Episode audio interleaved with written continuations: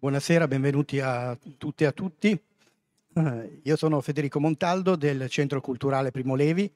che è partner del, del, di questo evento, insomma, del, della storia in piazza, e ho l'onore di interloquire, dialogare e presentare Carlo Greppi eh, in, questo, in, questo, intervento. Eh, credo tutti voi lo conosciate già, ma due parole sulla biografia sua, eh, le diciamo, è uno storico, è autore di un numero di saggi sulla teoria del Novecento, è curatore della serie La Terza Fact Checking, la storia alla prova dei fatti. I suoi ultimi lavori, ci limitiamo a quelli, sono eh, il manuale Le trame del tempo per la Terza, del 2022, e i saggi Il buon tedesco e eh, Un uomo di poche parole, storia di Lorenzo che salvò primo che sono proprio i due libri di cui andiamo a parlare oggi e in particolare soffermandoci eh, sul secondo. Eh, abbiamo qui con noi una interprete del linguaggio dei segni che ringraziamo, speriamo che riesca a seguirci bene. Eh, con eh, Carlo ci conosciamo da un paio d'anni anche per un'occasione che abbiamo avuto, in occasione del, io ho curato un libro fotografico con del testo eh, a proposito del ventennale del G8 di Genova e Carlo è stato così gentile da eh, farci avere un suo testo, peraltro eh, molto pregevole e da lì insomma è nata una, un'amicizia molto eh, cara. Eh, veniamo al tema perché il, il, il titolo del, dell'incontro è Gli ultimi della fila, con riferimento a questi due libri che hanno un filo rosso comune. Il primo che è del 2022, è appunto è Il buon tedesco, racconta la storia sconosciuta, almeno a me lo era prima di leggere questo libro, della, della vicenda di un soldato tedesco, ma in realtà erano più di uno, che nel 1944 si eh, disertarono dalla, dalla, Wehrmacht per unirsi ai, ai partigiani italiani. Eh, e la seconda storia è quella recentissima, perché il libro è uscito credo da paio di settimane, eh, è la storia di, eh, di, Lorenzo che salvò Primo, storia di questo uomo molto semplice a cui Primo Levi dichiarò di dovere la vita eh, e gli fu talmente affezionato che dedicò poi, cioè non chiamò i tuoi figli, credo Renzo o Lorenza, e con cui poi si creò un'amicizia e mh, mm, Lorenzo, eh, come dire, eh, eh, senza, infischiandosene delle conseguenze, eh, portava a Primo Levi, a Monovitz, ma anche ad altri si è saputo poi gli scarti del cibo che riusciva a recuperare. Lui è un operaio che lavorava, eh, che lavorava in quei cantieri. E, mh, quindi una storia, due storie piccole se vogliamo, due storie minori che, ehm, che Carlo ha indagato e ha portato, ha tirato fuori dall'oblio in qualche modo. E ti lascerei subito la parola chiedendoti chi sono gli ultimi della fila e perché hai deciso di raccontare e indagare queste storie. Grazie, grazie Federico, grazie a tutte e tutte voi che siete qui numerosissimi. E grazie alla Storia in Piazza e ai suoi curatori per, per l'invito che è sempre molto bello accettare. Eh, arrivo, provo a rispondere alla tua domanda raccontando rapidamente la genesi di, appunto, di questo incontro, eh, il cui invito arriva eh, soprattutto alla luce del lavoro eh, che avevo fatto con il buon tedesco, eh, al che mi sono sentito in dovere eh, di raccontare diversi mesi fa che aveva un altro libro eh, in uscita, appunto eh, Un uomo di poche parole, che secondo me aveva molto in comune eh, e, soprattutto era molto in relazione con il tema scelto eh, per la rassegna. E dunque da lì, e la smetto di fare eh, dietro le quinte, arriva la proposta di titolo per l'incontro eh, di questa sera. Perché gli ultimi della fila? semplificando moltissimo, io penso che eh, il nostro immaginario sia della storia e lo sperimentiamo costantemente anche negli incontri con i ragazzi, con le scuole. Ieri eh, ero qua appunto a incontrare i ragazzi delle scuole, sia eh, saldamente e eccessivamente ancorato all'architrave eh, della storia politico-diplomatica che è fondamentale chiaramente se vogliamo eh, indagare il passato eh, e che questo ci faccia troppo spesso trascurare quella che è tradizionalmente chiamata la storia dal basso. Tendiamo tuttora a percepire la storia come un qualcosa che, che, che ci sovrasta, grandi eventi, grandi personaggi. E, e da questo racconto appunto eh, sovente vengono espunti o, o, mai raccontati, diciamo che gli storici fanno sempre attenzione a, a, a parlare con cautela, a usare con, con, cautela il lemma dimenticate, perché nulla è mai veramente dimenticato, al massimo è trascurato, eh, appunto delle, delle vicende, dei segmenti eh, di vicende che sono fondamentali per quello che ci dicono. A perché sono accadute, B perché in qualche modo eh, ci possono raccontare qualcosa di importante. nel caso specifico credo che a tenere insieme queste due storie eh, in parte diverse ma sotto molti aspetti simili. Innanzitutto c'è il grande tema della scelta, credo che, che, che le unisca, e il fatto che eh, la storia della resistenza italiana, ma in realtà le storie della resistenza europea, eh, anche sul medio periodo, hanno sistematicamente eh, non raccontato eh, il fatto che eh, ci fossero migliaia di combattenti tedeschi eh, nel caso italiano io stimo che si possa parlare almeno di 2 o 3 mila combattenti tedeschi e austriaci nelle file eh, del nostro partigianato. È un numero che grosso modo va moltiplicato per 10 per arrivare a, a una prima stima delle, di, delle diserzioni, perché non tutti quelli che disertano tengono le armi e combattono con, con le formazioni regolari del partigianato, eh, eh, che vanno sommati a parecchie altre migliaia di combattenti stranieri delle più varie nazionalità. Il censimento allo stato dell'arte è che ci fossero almeno 50 nazionalità a combattere nella resistenza italiana, 5.000 sovietici, eh, migliaia di jugoslavi, russi, francesi, eh, eh, eccetera, eccetera.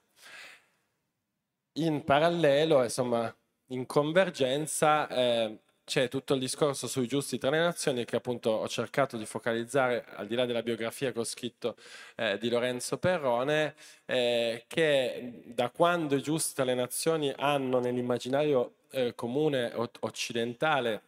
il posto che meritano, in particolare dagli anni 90 dove c'è stato un grande lavoro di recupero di quelle storie di bene eh, all'interno del cuore del male, guarda caso, eh, lo dico un po' sarcasticamente, anche un po' con amarezza, eh, la stragrande maggioranza delle storie che noi conosciamo sono storie di persone che all'epoca avevano una buona o ottima posizione sociale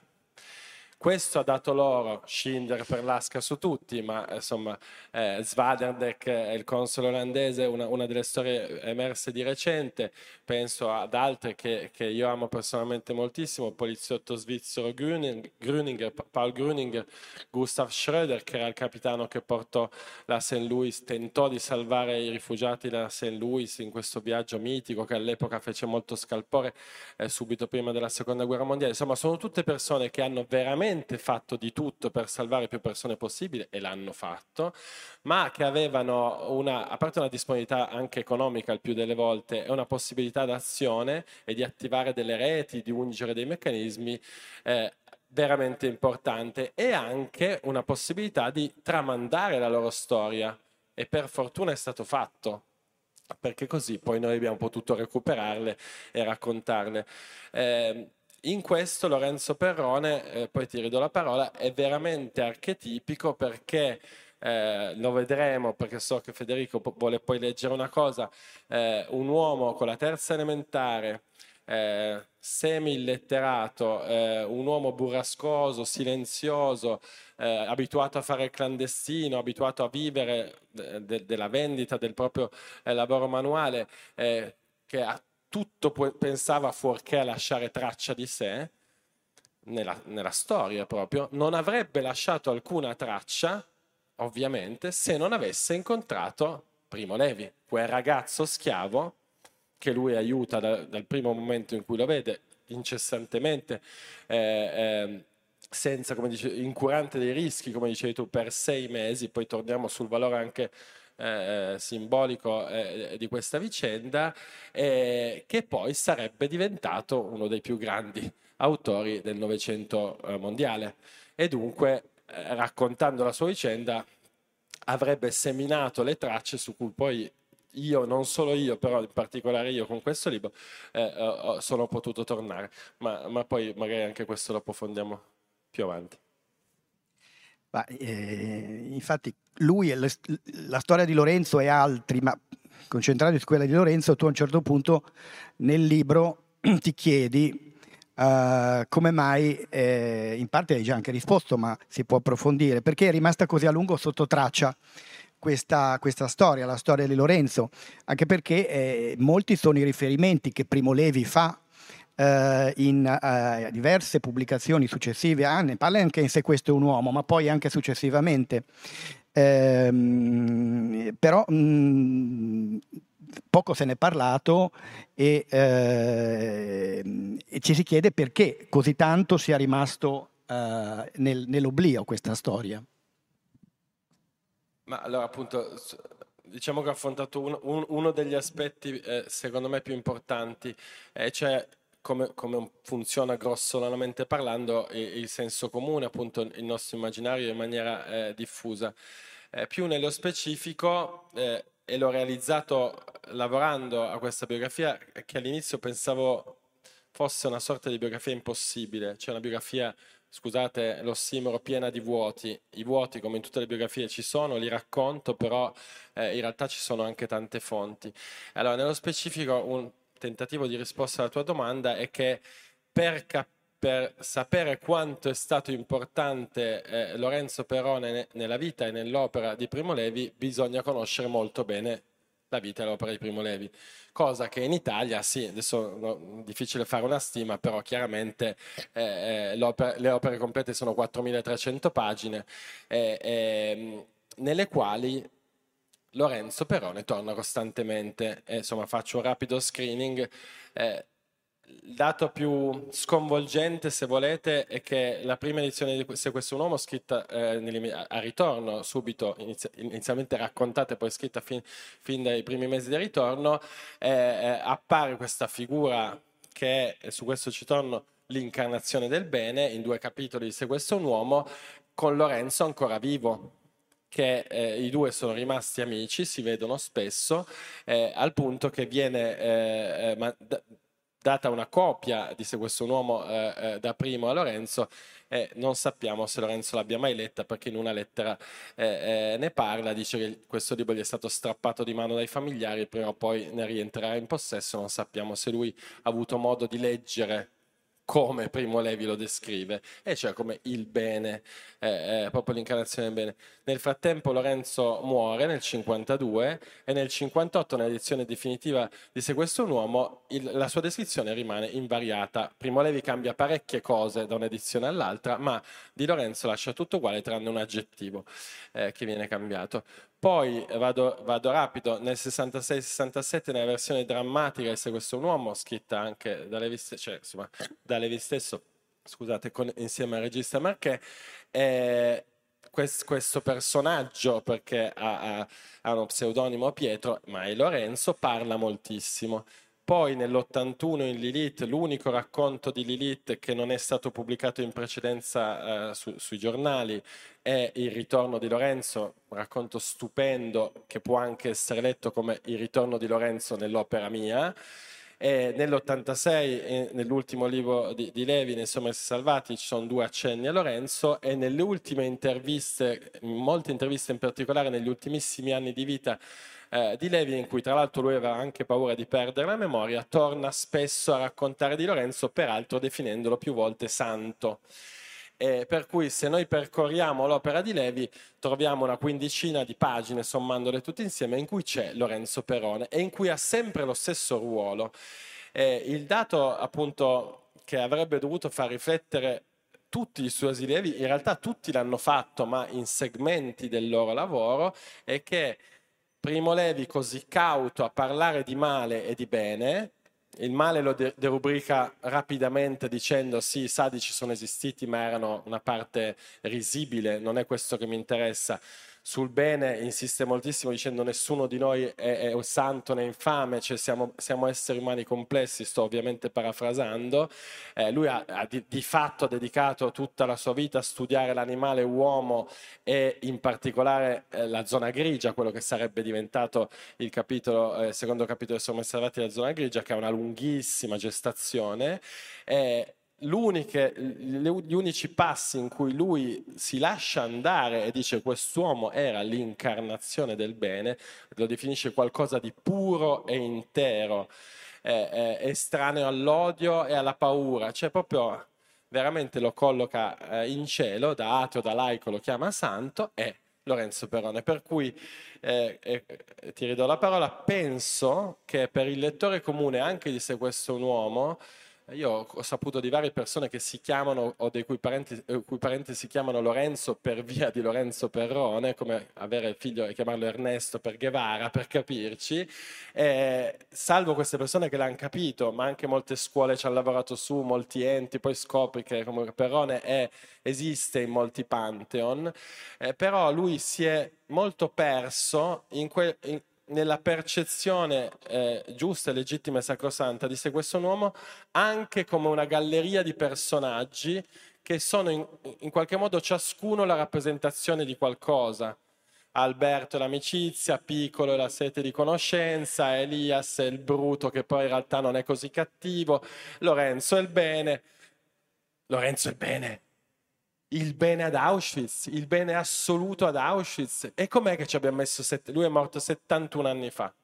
com'è che ci abbiamo messo 70 anni, dico noi, come comunità pensante, ad accorgersi che Primo Levi ci ha parlato del bene ed era Lorenzo? Eh, scusate, sto, la sto banalizzando, ma eh, il tempo vola.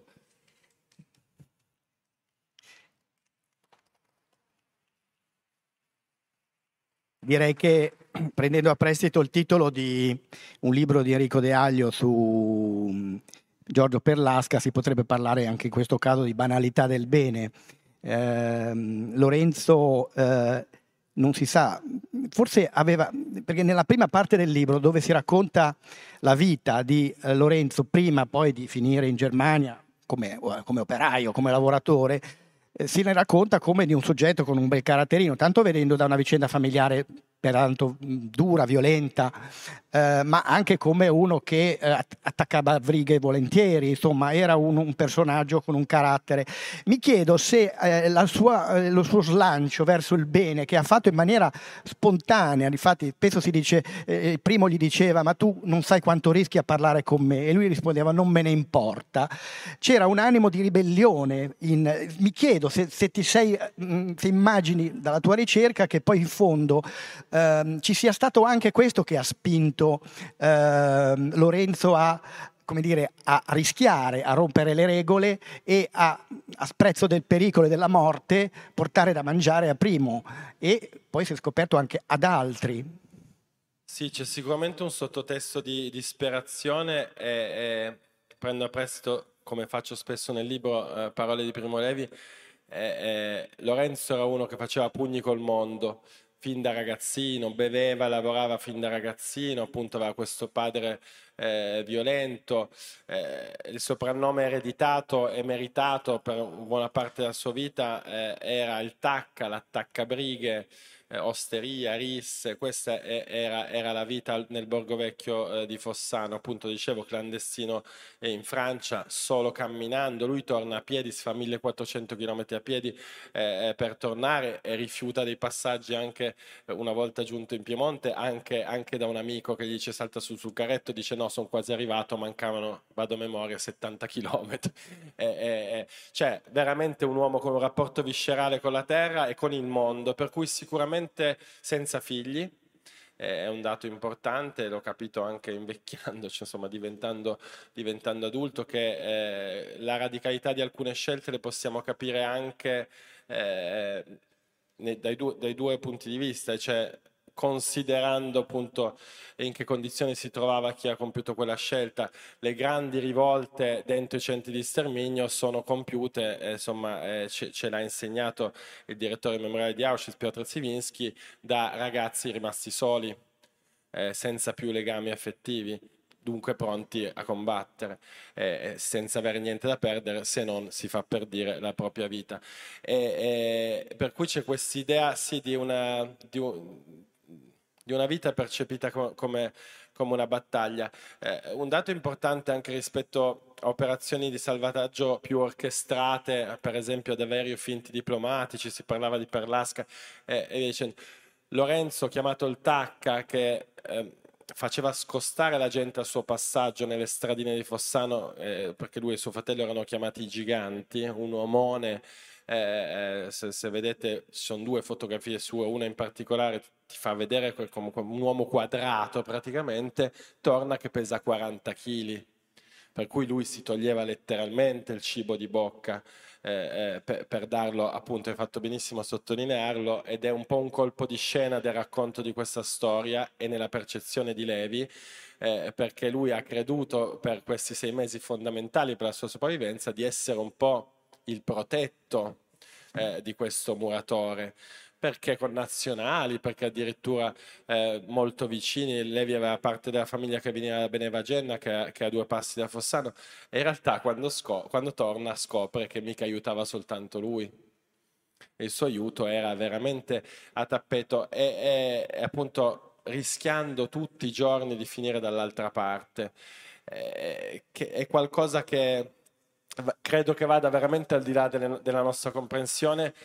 eh, io penso che una vicenda come questa, che in realtà probabilmente ne rappresenta molte altre, se abbiamo tempo su questo eh, torniamo, polverizzi molto di quello che noi credevamo di sapere su come funzionava il salvataggio, l'aiuto, il soccorso, la solidarietà, perché, altro dato fondamentale, eh, Lorenzo agisce da solo.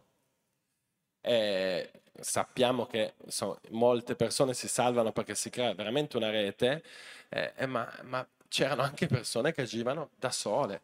Eh, ti rilascio la parola poi a Massimo Giumo.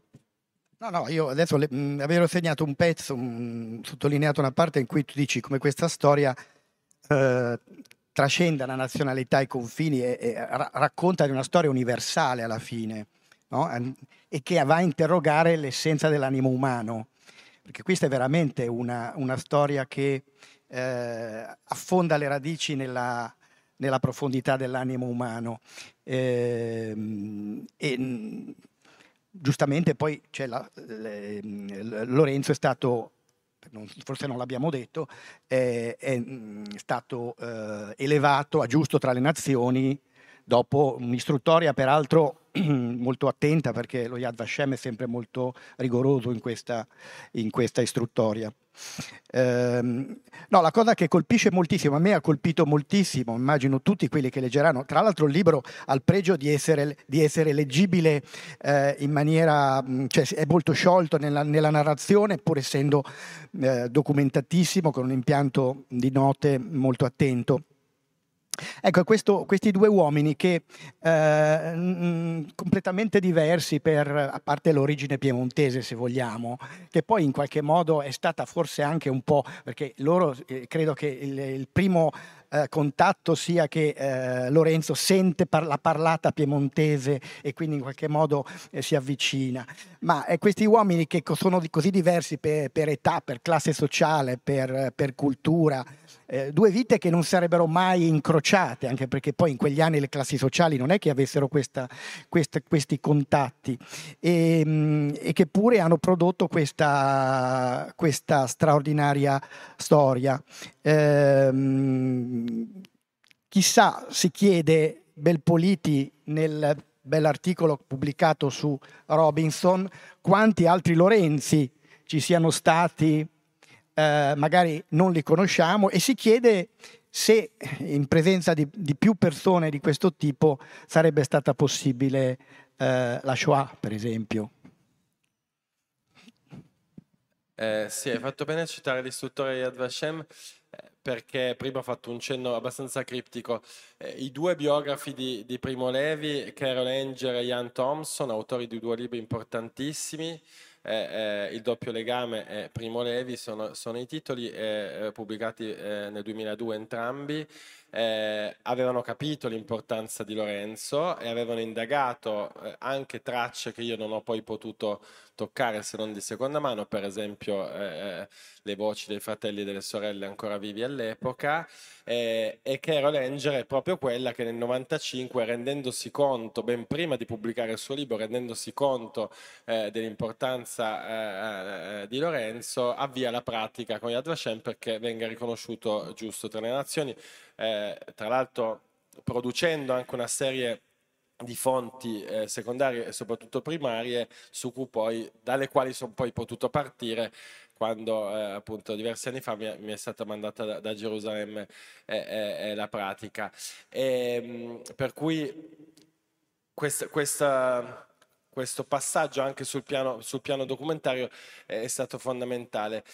La domanda che tu fai è importantissima ed è legata alla questione della documentazione. Ripeto, anche per chi fosse arrivato dopo, se non avesse incontrato eh, Primo Levi, noi non sapremmo neanche che Lorenzo è esistito, dico noi, insomma, genericamente parlando. Viceversa, noi abbi- sappiamo che la Shoah, lo dico brutalmente, è un'operazione riuscita fondamentalmente a metà, anche perché finisce la guerra e anche perché un numero imprecisato di europei si attiva a salvare dalla Polonia fino alle propaggini meridionali e, e occidentali e, delle, dell'Europa di allora, dell'Europa nera di allora.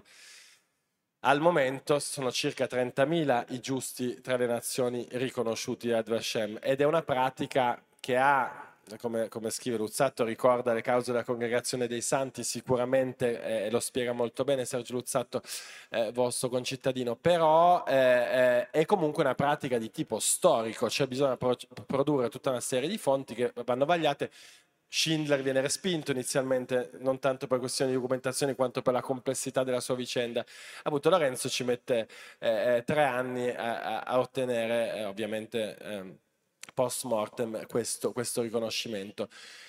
Eh, noi probabilmente conosciamo una parte infinitesimale dei giusti che potrebbero essere riconosciuti come tali e statisticamente parlando, considerato che ci si dovrà salvare nelle campagne, nei bassi fondi delle città, eh, percorrendo vie di fuga le più improbabili, dico stati, statisticamente parlando, la maggior parte delle storie che noi non conosciamo sono di persone, come dire, se non altro di estrazione sociale, di Lorenzo eh, mentre è chiaro che potremmo sempre scoprire eh, dopo domani che c'era un console in chissà quale città che ha salvato di nascosto 200-2000 eh, perseguitati e sarà fantastico scoprirlo, però statisticamente quest- tutte queste storie così eclatanti le conosciamo sono venute fuori in 70-75 anni, chiaramente, e per fortuna. Per cui eh, io penso che almeno, come dire, lascio la suggestione perché sul piano della documentazione ci sarà ancora tanto da lavorare, eh, dovremmo forse proprio ribaltare completamente la nostra percezione eh, del salvataggio nell'Europa eh, eh della Shoah, rendendoci conto che eh, chi si è salvato si è salvato perché c'è stato un salvataggio di tipo, la banalizzo, popolare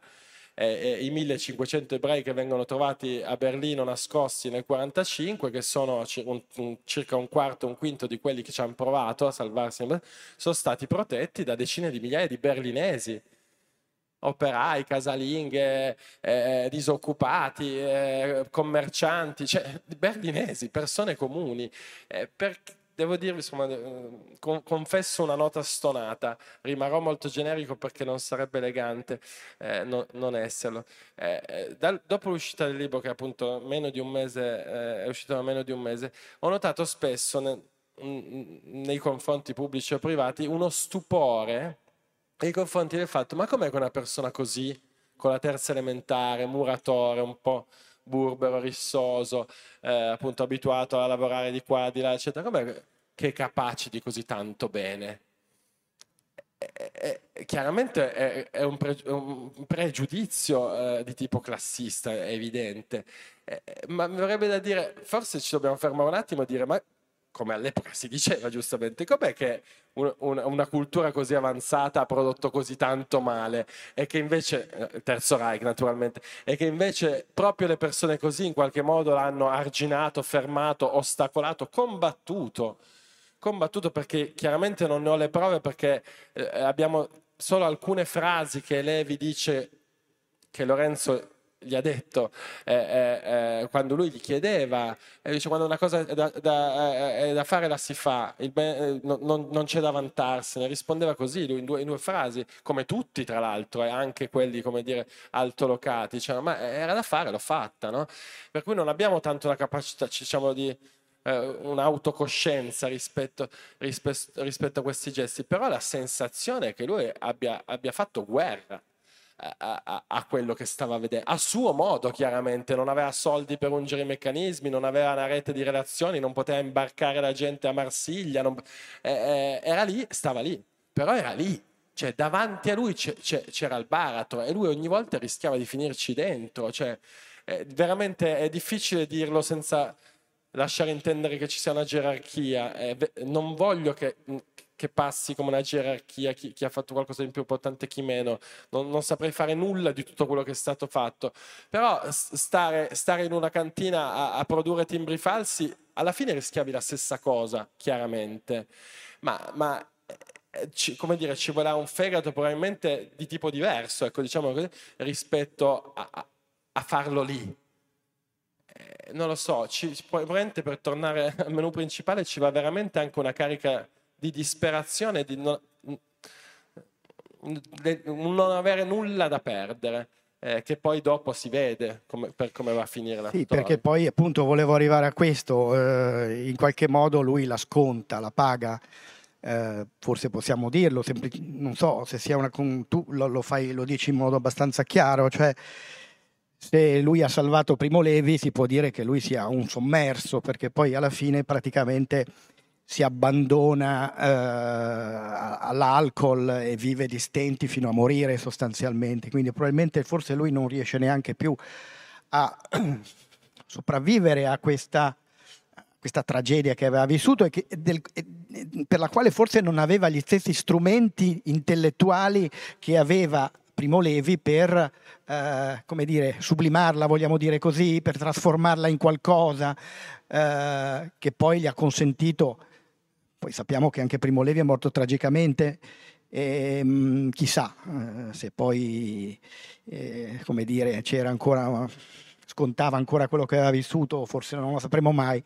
Però diciamo mh, su, su, Lorenzo è abbastanza anche immediata, muore nel 51, nel, 50, nel 52, quindi eh, pochi anni dopo il suo ritorno, ma non riprende sostanzialmente mai una vita normale, prova, normale per il suo, insomma, a lavorare come, come, aveva fatto prima, mi pare. Sì, c'è, c'è un, vi lascio un'immagine che per me fu, fu, folgorante. Uno dei miei ciceroni, io amo raccontare anche un po' eh, i, i dietro le quinte delle ricerche, eh, proprio portare un po' sui luoghi. Eh, Michele Tavella, un, oggi un vecchio del Borgo Vecchio di Fossano, nato nel 40, eh, sono stato tante volte a casa sua, eh, eh, ve lo faccio vedere visivamente, qua c'era casa di Lorenzo, lui abita, ha sempre abitato qua, a, proprio dietro l'angolo letteralmente, a 20 metri, eh, avendo dei legami anche molto stretti con i suoi fratelli e con le sue sorelle. Eh, eh, lui non se lo ricorda. Lui muore, che, cioè Lorenzo muore che Michele aveva 12 anni, eh, per cui non, cioè, era un ragazzino ma non era, non era certo un bambino, eh, ricorda perfettamente tutti i fratelli che poi sono morti mm, gradualmente negli anni successivi, ma di lui non ha alcun ricordo perché Lorenzo torna e o si chiude in casa o va in giro a bere, si fa trovare ubriaco eh, nei fossi, non lavora più, che per un uomo come lui che aveva sempre lavorato, per, so, eh, sotto questo aspetto assomiglia molto al Faussone della Chiave a Stella eh, di Primo Levi, c'è un uomo che ha proprio un rapporto eh, viscerale con il lavoro che nobilita, perché il lavoro insomma, è quello che, che, che, che ti fa andare avanti, eh, insomma, la dico molto, molto rapidamente, non lavora più. Eh, fa i robi vecchi e, e, fondamentalmente su questo Levi ha insistito tantissimo, si suicida gradualmente. Io poi scrivo varie pagine in cui mi interrogo su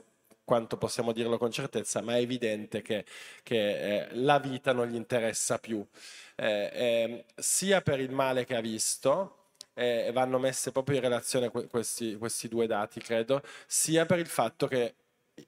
il mondo si è, si è, rimesso a posto e lui non può più essere quello che era prima, non può più essere un, un salvatore, non può più avere un senso eh, nella sua vita. Eh, tu giustamente ha insistito su questa simmetria che non è solo del rapporto tra Primo Levi e Lorenzo. Primo Levi era molto affascinato dalle persone eh, diverse da lui, era un curioso, amava molto eh, eh, appunto anche eh, eh gli uomini delle classi popolari, soprattutto queste figure anche molto eh, manuali molto concrete, vai, Sando del Masso su tutti, eh, eh, su cui uscirà tra l'altro un libro tra qualche mese,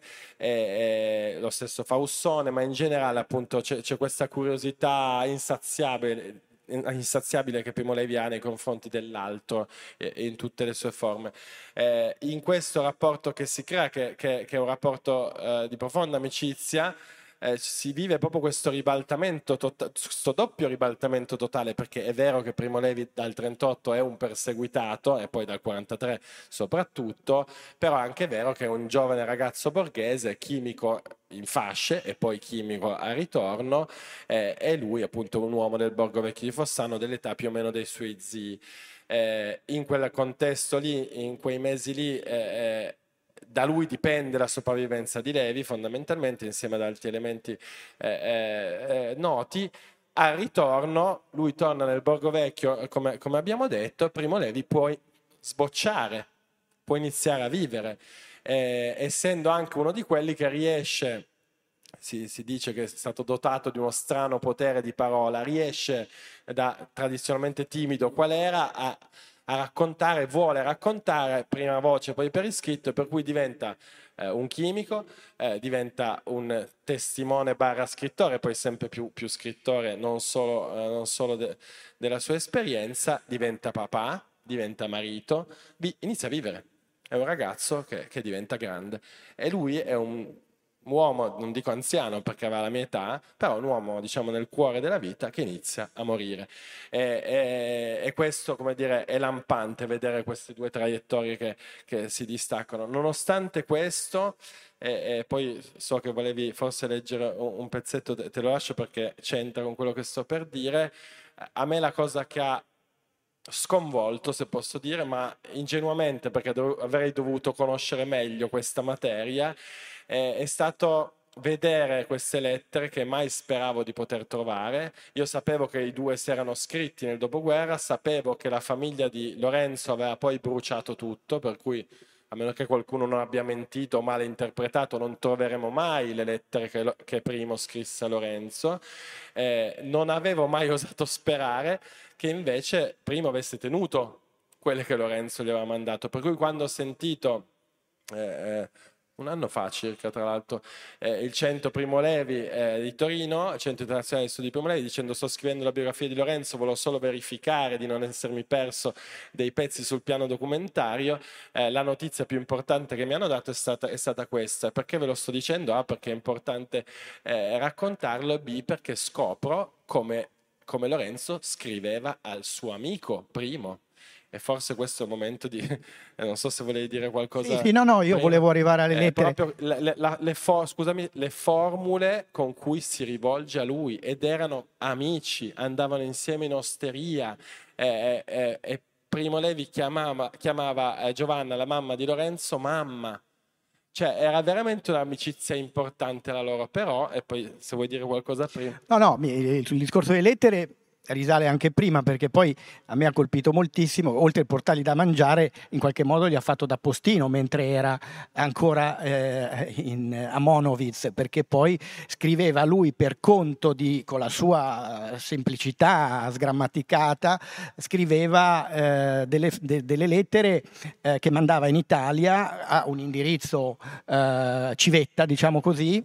per dare atto che Primo era vivo, che Primo eh, stava stava bene, insomma, per come si poteva stare, ma insomma, chiaramente. Ehm, e questo discorso delle lettere poi va avanti fino alla, alla, fine. Poi non so se vogliamo dire, quella, o dire ancora qualcosa sulle lettere. Perché sì, questa... hai fatto benissimo, eh, no, abbiamo ancora qualche minuto. Eh, ci sono queste tre lettere note a, insomma, a chi conosce, conosce Primo Levi, importantissime, che arrivano a Bianca Guidetti Sera, una delle migliori amiche eh, di Primo Levi, poi grandissima avvocata, insomma, una, una, donna fondamentale del Novecento italiano, che non essendo ebrea poteva ricevere la posta, per cui poi la, la mamma e la sorella eh, di Primo la ricevono insomma, tramite eh, i soliti passaggi della clandestinità. E,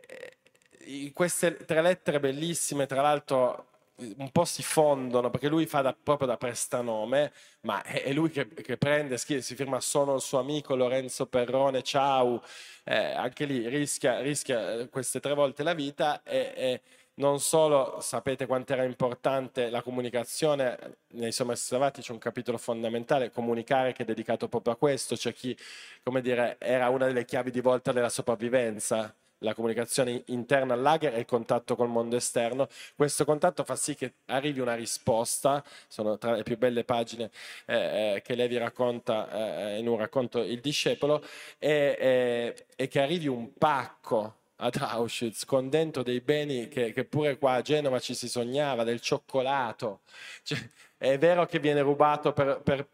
più di metà, insomma poco dopo essere arrivato, però eh, di nuovo è un ulteriore, un ulteriore contributo alla sopravvivenza. Poi, eh, eppure, è importante dire, dire anche questo, eh, sono le righe che, cui, cioè, che, io già inserisco nella prefazione del libro, che poi riprendo alla fine perché magari uno le rilegge con maggiore intensità. Eh, quando racconta questo, già in sé questo un uomo, Primo Levi dice, ma Lorenzo è stato importante non tanto per l'aiuto materiale che mi ha dato, cioè non tanto per avermi salvato la vita, quanto per avermi ricordato che pure laggiù c'era qualcosa di pure intero, pure laggiù c'era qualcosa per cui, eh, sto parafrasando, valesse la pena sopravvivere. E lo scrive a caldo, a ridosso, cioè, mi ha dato la, la volontà di sopravvivere. Per alcuni quella cosa lì stava nella religione, per altri in una forte fede politica per Primo Levi, lo sappiamo perché abbiamo imparato a conoscerlo, nella fede nell'essere umano fondamentalmente, nella capacità che chiunque eh, alberga in sé, e, e, per, per, usare le sue parole. Prego, se, se vuoi leggere questa, siamo... eh, scusa, leggi quella. Sì. Eh, siamo a Natale del 48, diceva, diceva giustamente eh, Federico che Primo Levi, diciamo sostanzialmente in corrispondenza con le due edizioni eh, di Se questo uomo, la prima e quella definitiva, ha due figli, nel 48 Lisa Lorenza, così chiamata per Lorenzo, lui eh, qui, qui, lo ringrazia, e nel 57 Renzo, così chiamato eh, per via di Lorenzo. E questa è, è, la lettera che insieme a una cartolina dolcissima che, che, che gli manda per Lisa Lorenza, eh, Lorenzo scrive a primo e forse sì, Poi la dopo la lettura di questa possiamo... che viene inviata scritta di suo pugno due giorni prima del Natale del 48. Ovviamente è una lettera scritta con i mezzi che aveva, lui era un uomo molto semplice, eh, poco colto, sgrammaticata, ci sono tantissimi errori, ma non di meno è estremamente toccante e tu hai fatto benissimo a riportarla. Egregio signor dottor Primo, vengo in contraccambiare la sua lettera che mi ha fatto molto piacere a sentirlo, che lei si ricorda ancora verso di me e soltanto io che non posso ricordarmi di lei perché quando uno è povero sarà sempre povero. Ma quest'anno sono stato ricco di salute, ma lei lo sa come, e la mia malattia quando tocco l'inverno è sempre un po' di bronchite e me la tengo finché morirò, morirò. Mi ha fatto molto piacere sentire che due mesi fa la sua signora ha avuto una bambina. Il piacere più grande del regalo che lei possa farmi per me è stato quello di avergli messo il nome di Lisa Lorenza, così porterà anche il mio nome. Ma spero, ringraziando il Signore, che non abbia da portare le mie sofferenze che ho portato nella mia vita. Intanto mi fa il piacere di salutare tanto la sua signora e sua mamma e tutti di famiglia che mi saluta tanto da parte mia il suo amico De Benedetti e gli auguro buone feste natalizie e buon principio d'anno a tutta la famiglia e che riceva una scintilla dal proprio cuore di chi sempre la ricorderà suo amico Perrone Lorenzo Addio. Le invio, le invio che avrei bisogno di molte cose da, ma lei ha già fatto troppo per me e mi vergogno persino a domandare basta. con questo direi che è esaurito il nostro tempo e grazie per, la, per, questo, insomma, per il tuo lavoro e per questa grazie ricerca. A te, grazie mille. Grazie.